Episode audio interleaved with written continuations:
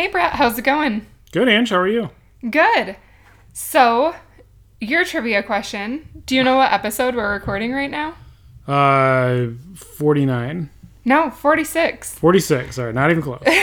But um, it's a good reminder that people still have several weeks to get their submissions in for our contest to win $50. exactly four. Right? Yeah, exactly. Well, maybe three, right? They need to get it in before 50, obviously. Right. We will be announcing it on the 50th. $50 for our 50th episode. Okay. So we've had quite a few submissions rolling in, but keep them coming. It's been really fun to read what people are saying about us when they share it with their friends. Cool. So, um, for a reminder, the way to enter is to tell a friend about our podcast in any way, shape, or form. You can share the podcast, um, you know, on Facebook or Instagram, anything like that, and then just screenshot it and send it to Angie at moneyinthebankpodcast.com. Or you can leave a review on iTunes and enter that way. All right. Yeah, free 50 bucks. That works for me. Yep. All right. So, do you know what we're talking about this week? Uh, no, you, you left me hanging last week, so, um, by yourself. So now I'm back in action. So what are we going to cover today? We are going to do a two parter and we're going to talk about savings. We always talk about savings. I know. and so it's like, how can we possibly have more to say, right?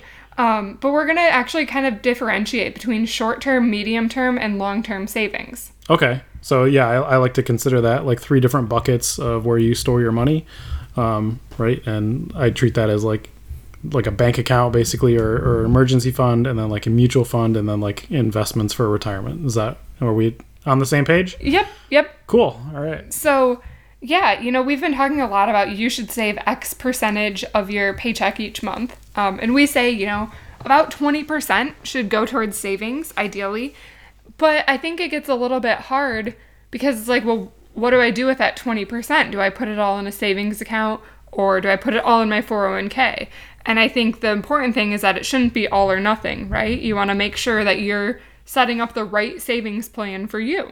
Right. Because having, you know, putting a lot of money into your retirement early on is extremely beneficial, as we've said before. But also building up your emergency fund is also really, you know, really important. So, right, how do we balance those things out? How do you divide, divide and conquer and prioritize those those different buckets? Yeah, so you know, I think the number one important thing for is is to focus on well, very short-term needs, right? So if you don't even have like a $100 in your savings account, I would probably get that built up first just to have somewhat of a buffer, right? Right. That's immediate protection. Right. It's like your it's your Captain America shield against like anything that people throw at you. Right. That that that'll save you immediately, and you won't have to like dip into things that would cause you more harm down the road, like having to borrow against your 401k. Right. Right. So yeah, step one is to get, you know, a little bit of savings. Um, but you know, I recommend most people very quickly move into the realm of at least do your company match for your 401k if you have a company match.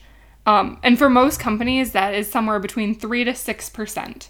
And if you don't do three to six percent in your 401k and your company has a match, you're literally throwing money away. Yeah, that's it's free up for grabs cash that they that they put into the retirement for you, right? So you might as well just consider it as like an additional paycheck every year, Right. Right? It, it just is distributed all throughout the year into that account. And the beauty, you know, when I graduated from college, I got set up in my first job and I just started paying my 401k out of my very first paycheck. So I never saw a paycheck that had more on it, which was really nice because then that's just what I got and that's what I had to budget within. So it's like I never knew of anything different, you know? Where like now I'm sure, yeah, you know, if I turn my 401k match off and I got that extra money, it would be tempting to spend it. But when you don't see it, you can't spend it and your future self will thank you. Right. And a lot of people that started working, you know, that are still in the workforce today, I mean, the 401k didn't come into existence until like 1987 or something like that. Right. Is that not even close? Uh, it was earlier than that, but yeah, yeah. But, right, but some people like right they don't they didn't set it up correctly in the first place, may have never touched it, or they were getting their full paycheck in the beginning, right? Yeah, you and I both are are of the advantage that we had the money taken out of our paycheck immediately when we started working, so we've never known anything different, which has been a huge advantage. And you know, something I recommend for people who maybe you know haven't started contributing anything to retirement yet. Um, do one percent. You know, like lo- most of these systems, you can log on, you know, right through work, right through your paycheck, and just up it to one percent. and let that kind let yourself get used to getting paid 1% less. Right. And then, you know, after you get used to that, put it up 1% more. Or, you know, if you know you have like a a 3% bonus coming, put it to 3% before that starts and then you just don't get a raise that year. Yep. And So- and before you know it, yeah, you won't even notice the change if you, you kind of stair step it like that. Uh, right. If you do like go from zero to fifteen percent, yeah, you're going to notice like a. If you look at your pay stub, it's going to be a lot smaller, but Yeah. but that's good because all of that money is going directly into your your you know largest bucket for your 401k uh, long term money. So now what if people don't have a 401k? Should we talk about that a little bit?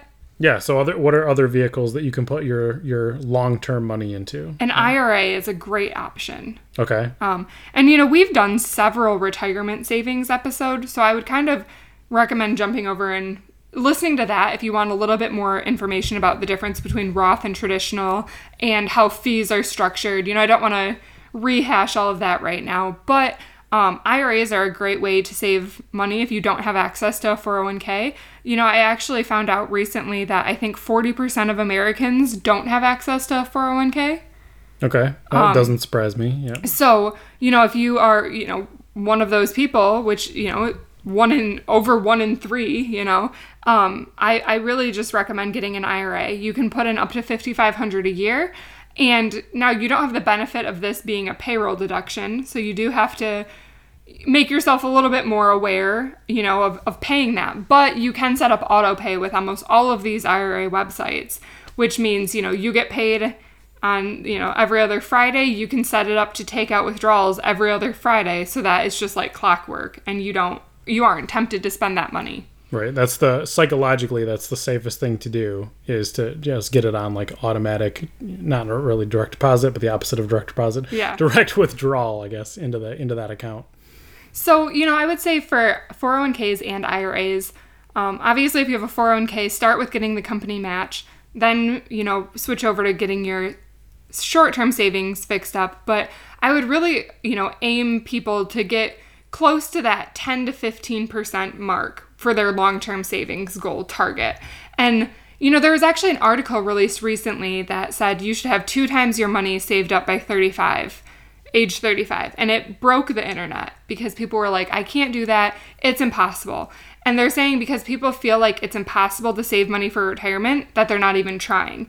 So when i say that 10 to 15% don't beat yourself up if you aren't even close to that do what you can. I mean if you can do 1% do 1% it is still better than nothing and it will still make a difference. You know i think people are always concerned like well it won't make a difference. You know 1% is nothing. But it, especially if you're, you know, most of our listeners, our demographic is really mostly people in their 20s and 30s. So for most of the people listening to this podcast right now, over, you know, the next 30 years that you're saving for retirement, even if you can only save 1%, that will make a difference and it will really help you at some point in life. Right, because as we've talked about many times, all that money, you know, the power of compound interest in those accounts is ridiculous, and it will turn into so much more money uh, the earlier you start putting in those bigger numbers. And like I said, you know, you start with 1% and as you get raises and as life changes, you can increase that. So someday you will be able to get closer to that 10%, even if it feels impossible now. Right. But if you can strive for it, right, putting in 10% now for one year is almost better than 1% for the next 10 years, right? Because Right. you're gonna get so much, that money's going to be in the account for, you know, an extra 10 years, just getting more interest. And, you know, that just adds on for, if you're working 30 more years, that, that just snowballs, right? Definitely. I mean, the more you can do, the better. But, you know, I really just don't want anyone to feel discouraged, like it's impossible for them to retire. It's not. Like, we, we're all in this, you know, we're all going to get there. And 401ks are, you know, as Brett mentioned, in their infancy. A lot of people in retirement now have pensions of some form that they can tap into. And really, you know, this younger generation is a generation that most of us will not have pensions. So it's a little different. It's a little scary, but like, we'll figure it out. We'll get there. You know, just start saving now as much as you can. And, you know, like if you can get to that 10% right off the bat or that 15%, great. But if you're at 2%, like don't beat yourself up and every year, you know, tighten those braces is always the analogy I use. Right. I mean, the, yeah, the more you can, the you're just trying to be better off than you know everybody else, right? So if you know forty percent of people aren't aren't really saving this stuff, then you just got to be ahead of those guys, Yep. and you'll and you'll be okay at the end of the day, right? Yep. So okay, I feel like we covered long-term savings pretty well. So is there? So let me let me clarify one thing. If uh, if I'm putting, you said 15 percent, right, somewhere across the board into into my long term savings. If I'm putting 15 percent into my 401k through my employer, is that good enough, or should I be using both a 401k and an IRA? Um, so if you're putting 15% into your employer 401k and you want to retire at a traditional age like 65, that is that is very likely good enough. Um, they say, you know, 10 to 12% is the sweet spot. So if you're at 15, you're good. You're likely if you have a 401k getting an employer match. If you're not and you're doing an IRA, 15% is good. Um, if you're getting an employer match, you're like knocking it out of the park, you know, because then you're probably at like 20%. Um, that's enough and you don't have to do an ira typically the reason people will do iras is to so let me back up you know let's say that you have a 401k and you're you get the employer match and you you could put an extra 5% in to your Okay, 401k mm-hmm. but then you start looking at your funds and you realize that they have really high fees. Some people opt to cap their 401k at the employer match amount, let's say it's 5% in this scenario, and then take that other 5% they have and put it in an IRA because then they have more choice about the funds that they have. So, like Vanguard has very low funds. Fees. or fees, yeah, fees, sorry. um, Vanguard has very low fees, is just one example. Um, but then they have more, it, it's more investor freedom at that point. So they might put 5% in their 401k, 5% in the IRA. At the end of the day, it's very similar things. You can just kind of choose different products. Um, which maybe that's getting a little Yeah, that's technical that's for some this that's some next level um, investment So, strategy. so a basic answer to your question is if you are putting 15% away for your long-term money and you are in your 20s and 30s, that is good enough. Awesome. All right. So, so my friends that are just graduating from college now, or if I knew anybody from graduating from college now, um, they they should you know plan now when they start with their employer. They should put in fifteen percent plus match into four hundred one k and call it a day. Right. They'd Do- be done forever if they can do that. Yep, they don't need to worry about anything else. They don't need to micromanage all the stuff. I mean, maybe Correct. maybe look at the funds as we've talked about before throughout the year, every year, right, to make sure that the funds are where you want them inside of that 401k, but making sure that that money is going straight into that account and you know never hits your your bank account, so you can spend it frivolously, right? Right. Cool. All right. All right. So now moving on, if we didn't completely confuse you with all of that tangential stuff, um, short term money. So I'm going to jump over medium and go to short term for now. Um, so let's say that you just started working though, and you have a hundred bucks saved up, like I said in the beginning, but you don't have anything else. You might not want to do 15% in your 401k right away because you probably just want to get the employer match and then save it up, up an emergency fund. Because having that emergency fund, which is what I'm considering short term money, or you know, another example of this, another example of short term money, people always think just emergency funds. Um, but have you, you ever heard of sinking funds, Brett? Uh, no. So the idea sounds behind it, it- well, it's actually good. um, the idea behind it is, you know, we pay our car insurance annually, right? Mm-hmm. But that can be hard for a lot of people to absorb that bill once a year when it's like a thousand dollars. So instead, people will put a hundred dollars a month in their sinking fund account to be able to pay these annual expenses when they crop up. Okay. So that's another example of short term money because it's not just, you know, it's not always just auto insurance. Sometimes it's car insurance. Um, sometimes it's, you know, a medical bill here and there, like annual checkups if you have to pay for those.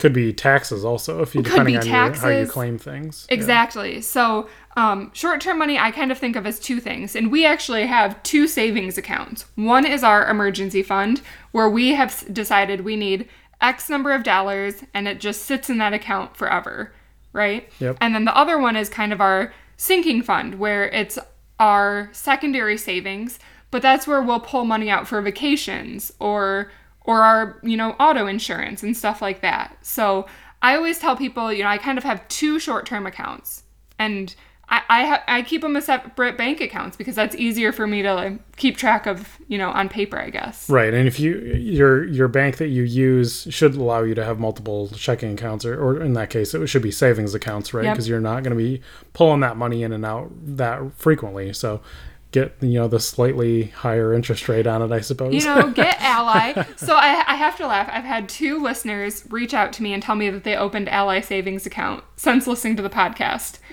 because we talk about Ally all the time.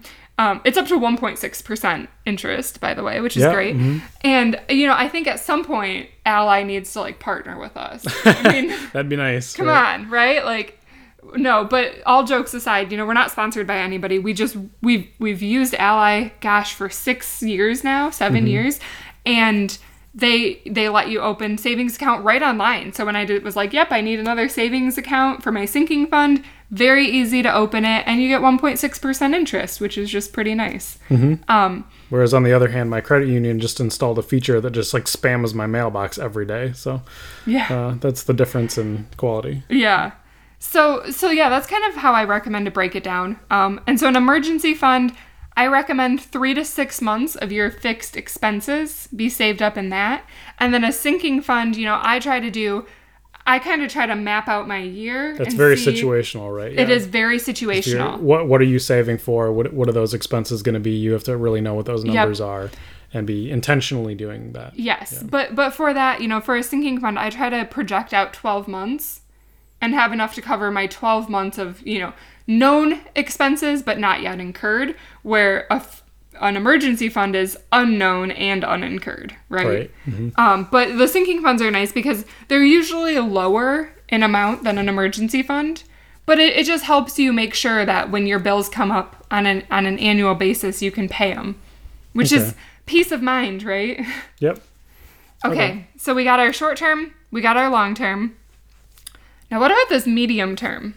That's my favorite because that's what people should probably be using for the majority of their life, right? Yeah, but you have to really plan for it, right? Because, so if I told you, hey, Brett, I want to go buy a Tesla next month, would that be realistic? No, you shouldn't put. You shouldn't be trying to get it out of your medium term money if you're going to be doing that. But Well, no, but I'm saying. And no. my, my example for many reasons, for many reasons, it's no. Okay, yes. But my, my example in that situation is let's say my goal was to buy a Tesla. That should be a medium term goal. It should not be a short term money goal. It should be, you know, anywhere from two years to 10 years away. Right. Oppo- yeah. So if you're in a midlife crisis and you want to go buy that Cadillac or now Tesla, um, you know, next week uh, because you feel like it, uh, you should you should plan that out, right? You Right. should you should have planned it out, and if you don't, then Yeah. something was wrong there. So, yeah, medium term money is kind of for all of those things. It's the things that are coming up a little bit more down the road, but perhaps far enough away that you could put this money in investments. Um, you know, I actually started my very first medium term money when I was 19 years old, or well, 18 years old, working two jobs one summer. I wanted to put money away to be able to buy a car or a house after I graduated from college. Um, and I knew that that was, you know, four or five years away. So I put it in a mutual fund and, and, um, I think that's that that's kind of a really good example of something, right? Like if you're saving up for a down payment, that should be a medium term goal. Now, depending on your risk tolerance, you might leave it parked in a savings account or you might be okay putting it in some type of mutual fund. There's, you know, when I say mutual fund, yes, there's some that are 100% stocks, but there are also some that are 100% bonds, right? Which are very safe investments. So, um, you know, just because I'm saying a mutual fund doesn't mean it's risky. And you can, depending on your risk tolerance, find the right one for you. Right. It's a full spectrum of the of the whole market, and and you should be kind of balancing it out anyway, depending on where your age is and all that stuff. And I think we've talked about that in the past a little bit of uh, understanding how to how to invest in mutual funds, right? Right. Um, but yeah, so really, you know, medium term, like Brett said, is kind of where the rest of your money should be focused because this could even be 20 years out. Maybe we talk about it and we decide, you know, someday we want to be able to buy a lake house and we could put money away for that. Right. And I, what is is the rule? The rule that I've heard of is you shouldn't put any money that you are probably going to use within five years because otherwise you'll end up taking a loss on it, right? Three to five years Yeah. is the general guideline. Right. So if you put it in and try and take it out and under that, you're going to end up with less money than you started with. Yeah, typically, right? Um, but if you're leaving it in there for longer than that, then you're going to be way ahead. And that's a good point because let's say you start putting money in you know, I put, we'll just use my example. I started putting money in when I was 18. I wanted to be able to take it out when I was, you know, 22 to buy a house. Um, so I had four years, right? Which is in the three to five year range. Well, let's say by the time, you know, two years down the road, I'm like, okay, I have enough, but I'm just going to leave it in there because I'm not ready to use it yet. But I have this other goal of in 10 years, I want to, you know, do something else, right? Um, and then you start saving more money. You can keep it in the same account, and then when the time comes, you can just take what you need. Um, and you know, actually, I don't want to spoil this too much because we're going to talk much more about the distribution phase next episode of of our two parter. Um, but so I actually want to kind of go back to the basics now and talk about. Let's say you know, let's say we always tell you that you should be saving twenty percent of what you make. And then we just told you that you should be putting 15% of that in your 401k. So, where how do you even save for short-term and medium-term stuff, right? Well, the answer to that really is it's kind of on your goals. So, you know, maybe you decide like I don't care if I can retire at 60. I'm fine with retiring at 65. So, I only need to put 10% in my long-term bucket. And you know, then after a couple years, your short term buckets are full. Well, then you can throw that other 10% at medium term goals, which is Right. pretty cool. Um, and the other cool thing is, you know, you can always decide because of opportunity cost, okay, maybe I can cut back on this other area in life so that I can save up towards this more important goal. You know, I think an example, especially for a lot of people in the Midwest, is to own property someday, like a lake house or, you know, property up north.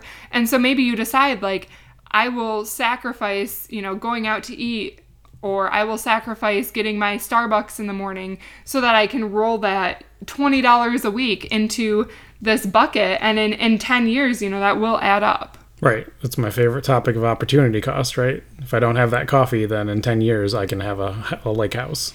Yeah. well, that, that's always been your favorite analogy, right? You said you didn't, you took all your lunch money in high school and you bought a car. Yep, that's right. So, um, all right. Well, I think we covered most of everything. Is there anything else? Uh, so I just wanted to recap real quick because we're we're kind of going over it. So what's the order of operations again? So it's um, you said it was the put do the company match in your Yes. 401k. If you if the company offers a, a company match, do that first. Make sure you're putting in the um, minimum amount that requires to get all the, the money out for free that you can. Secondary, you want to fill up your emergency fund and and or your sunk account Sinking fund. sinking fund, um, depending on if, if you're if you're going to be using that. And then so once your emergency fund's filled up, and we've talked about how how full you should make that depending on your lifestyle. Roughly three to six months of expenses, Yep. just to recap. And then um, after that's filled up, then you can turn that money over into um, either more investment in your your 401k or starting invest in the mutual funds. Correct. But you want to get to at least somewhere in the ballpark of like 10% um, of your own contribution to your 401k. or IRA, just Or in case IRA those listeners that out there, the forty percent of you that don't have 401ks, you can sub IRA for every time he says 401k. Yep. And then um, and then anything over that 10%, somewhere between 10 and 15% you want to put into uh, some type of mutual fund for your midterm. Yep. Are there any other midterm options outside of like mutual funds or I mean, you can invest in like straight up individual stocks, but that's super risky. Um, you right? know, mutual funds are my investment of choice, and just to keep it easy, that's pretty much the right answer. Um, if you are really risk averse, I mean, there's still mutual funds out there for you because you can do bond funds, which are super duper safe. Um, but if you, for some reason, are against that, I mean, then I would probably just default to like an Ally savings account or a CD. But I mean, those CDs aren't any safer than bond mutual funds, mm-hmm. and they lock your money up right. which is a disadvantage. So, Okay. And then, you know, once you've kind of got where all of those buckets where you are, if you have money to burn at the end of the day, then you can start getting into like backing Kickstarters and uh, investing in Bitcoin and all the other things that are super high risky and may not yeah. return anything. Or you can decide that you want to retire early That's true. and yep. just put more in your midterm bucket. Be one of the, you know, retire in your 30s and, uh, you know, live off of the interest for the rest of your life. That's a, Yeah. it's a strategy we're shooting for. And you know the the other thing I want to mention about midterm money is I think a lot of people might blow it off and think, okay, I'm gonna sure, I'll listen to Angie and I'll do my 10% in my 401k and I'll get my emergency fund, but then, like, then I'm just going to start blowing my money because I don't need midterm money. But I just want to uh, re. I just want to tell you, like, it can save you so much trouble in life by having this extra kind of backup money. It really just gives you a sense of security. And we've kind of talked about FU money before, but it gives you like this bucket to fall back on of like, you know, especially since I know most of our listeners are 20s and 30s. If you're thinking about even having a family someday, I mean, it just gives you the option to be able to stay at home for the first few years if you want to. You, it doesn't mean you have to. Um, or, you know, like I, I know a lot of people have to help take care of their aging parents someday. It gives you options for that to be able to have more schedule flexibility and more time. And I think really in life, like, you know, everyone is always like, well, money is finite. Well, time is even more finite, right? So if you can use some of your money to buy freedom, like that's even cooler, right? Right. Um, Turn money into time. Not everybody can say that they can do that. Right? right. So I think, you know, even though you might not think you need midterm money and you might be tempted to not worry about saving it, I really urge you to do it. And then once you have it, decide, do I want this or not? And if you if you save up $50,000 and then you're like, no, this is stupid, I'm never going to need this midterm money, she's wrong, go buy your Tesla and thank me later, you know? All right. Well, I think that's it, right? Yep, that's it. And so, again, stay tuned for part two next week um, when we talk about uh, how to get this money out and when when is the right time to withdraw it and all those. Right, because someday your long term money turns into your short term money, right? Right, getting the long term money out. When is it the right time to pull out the, the you know withdraw some of the money from the mutual funds to buy you know big purchases that are are worth getting stuff like that. So. What a cliffhanger! Oh boy. Tune in next week. It's going to be wild. And don't forget to enter our contest for and you could win 50 bucks. Yep. So. All right, thanks guys. Thanks guys. Hey guys, thanks for tuning in to this week's episode of Money in the Bank. Make sure to subscribe to us on the iTunes or Stitcher app so that you get weekly alerts every time we post a podcast. Or if you want, you can visit my website, moneyinthebankpodcast.com. And if you want to reach out with any questions or further comments, please email me at angie at moneyinthebankpodcast.com. I look forward to hearing from you. Money in the Bank.